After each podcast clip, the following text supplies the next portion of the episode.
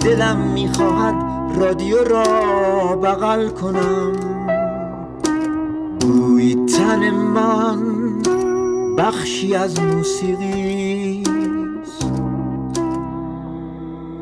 سلام با گوشه خبر از رادیو گوشه در خدمتتون هستیم. امروز با شاهرخ دلکو عضو هیئت انتخاب جشنواره فیلم فجر گفتگو می‌کنیم.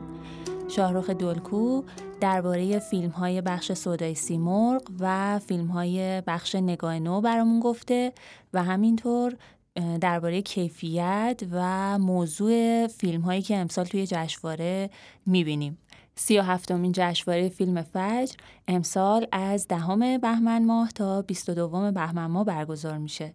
یعنی دو روز زودتر از سالهای قبل شروع میشه. همیشه از دوازدهم تا 22 جشنواره بود. امسال به خاطر یه سری مناسبت ها جشنواره دو روز زودتر شروع میشه. گفتگوی ما با شاهرخ دلکو رو میشنوید. آقای دلکو نظرتون درباره برگشتن بخش نگاه نو بخش فیلم های اول توی جشنواره امسال چیه؟ به نظر من کار خیلی خوبیه. من از طرفداران این کار هستم. چون که فکر می‌کنم که در واقع به دو دلیل.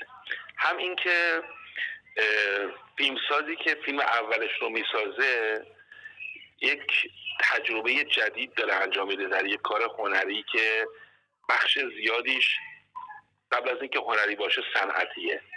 و برای همین توی فیلم اول احتمالا داره یک تجربه جدیدی به دست میاره که کارش رو سخت می‌کنه و رسوندن در واقع اون اثر هنری رو به یک اثر والا یک کمی در واقع ممکنه دچار اختلال بکنه. چون کار اول فیلمسازه و ناگهان وارد یک گروه صنعتی بزرگ میشه و ممکنه نتونه تمام اون ایده های خودش رو در واقع به منصه ظهور بذاره.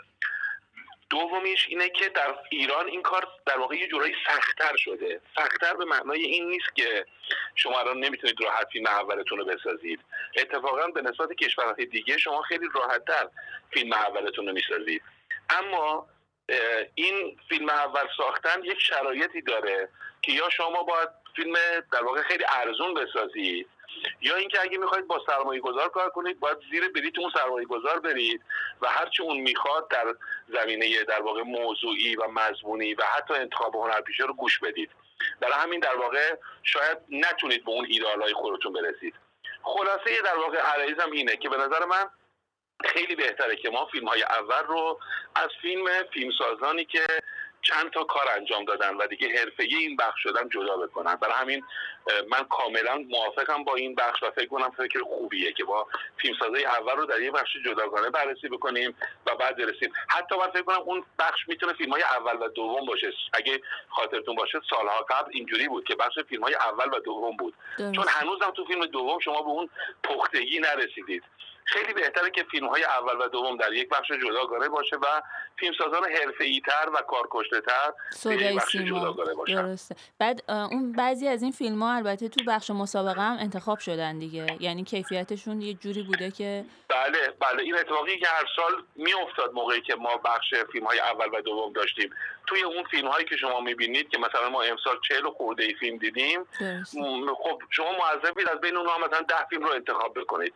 این ده فیلمی که انتخاب میشن معمولا درشون یکی دو تا یا سه تا فیلم وجود داره که فیلم های خیلی خوبی هست. یعنی اصلا به فیلمساز اول نمی‌خورن و در واقع کیفیتی دارن که می‌تونن قیاس بشن با فیلمسازان حرفه‌ای و بخش سودای سیمرغ خب شما وقتی می‌بینید این اتفاق افتاده اون وقت این امکان رو بهشون می‌دید. این موقعیت رو در اختیارشون نگذارید که اونا رو بتونید با فیلمسازان حرفه‌ای در واقع مقایسه بکنید.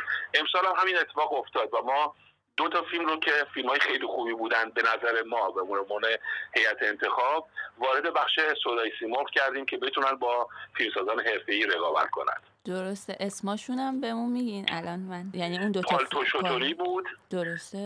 و مسخره باز. کار آقای غنیزاده. بله. بله درسته. که شما آشغالای دوست داشتنی رو دیدین؟ این نسخه جدیدشو؟ نه نه. یعنی ما درخواست دادیم ولی به دلیل مشکلاتی که وجود داشت برای این فیلم در واقع جشنواره به ما این فیلم رو نشون نداد و گفتم که ما این امکان رو نداریم. چیزی که به ما ارائه شد این بود که این فیلم چون در سالهای خیلی دورتر ساخته شده و پروانه ساختش در واقع مال خیلی سال قبله. همون چیزی که آقای سیمونیان هم اعلام کرد. بله. ما این رو نمی‌تونیم در بخش مسابقه بپذیریم و برای هیئت انتخاب روایش بدیم.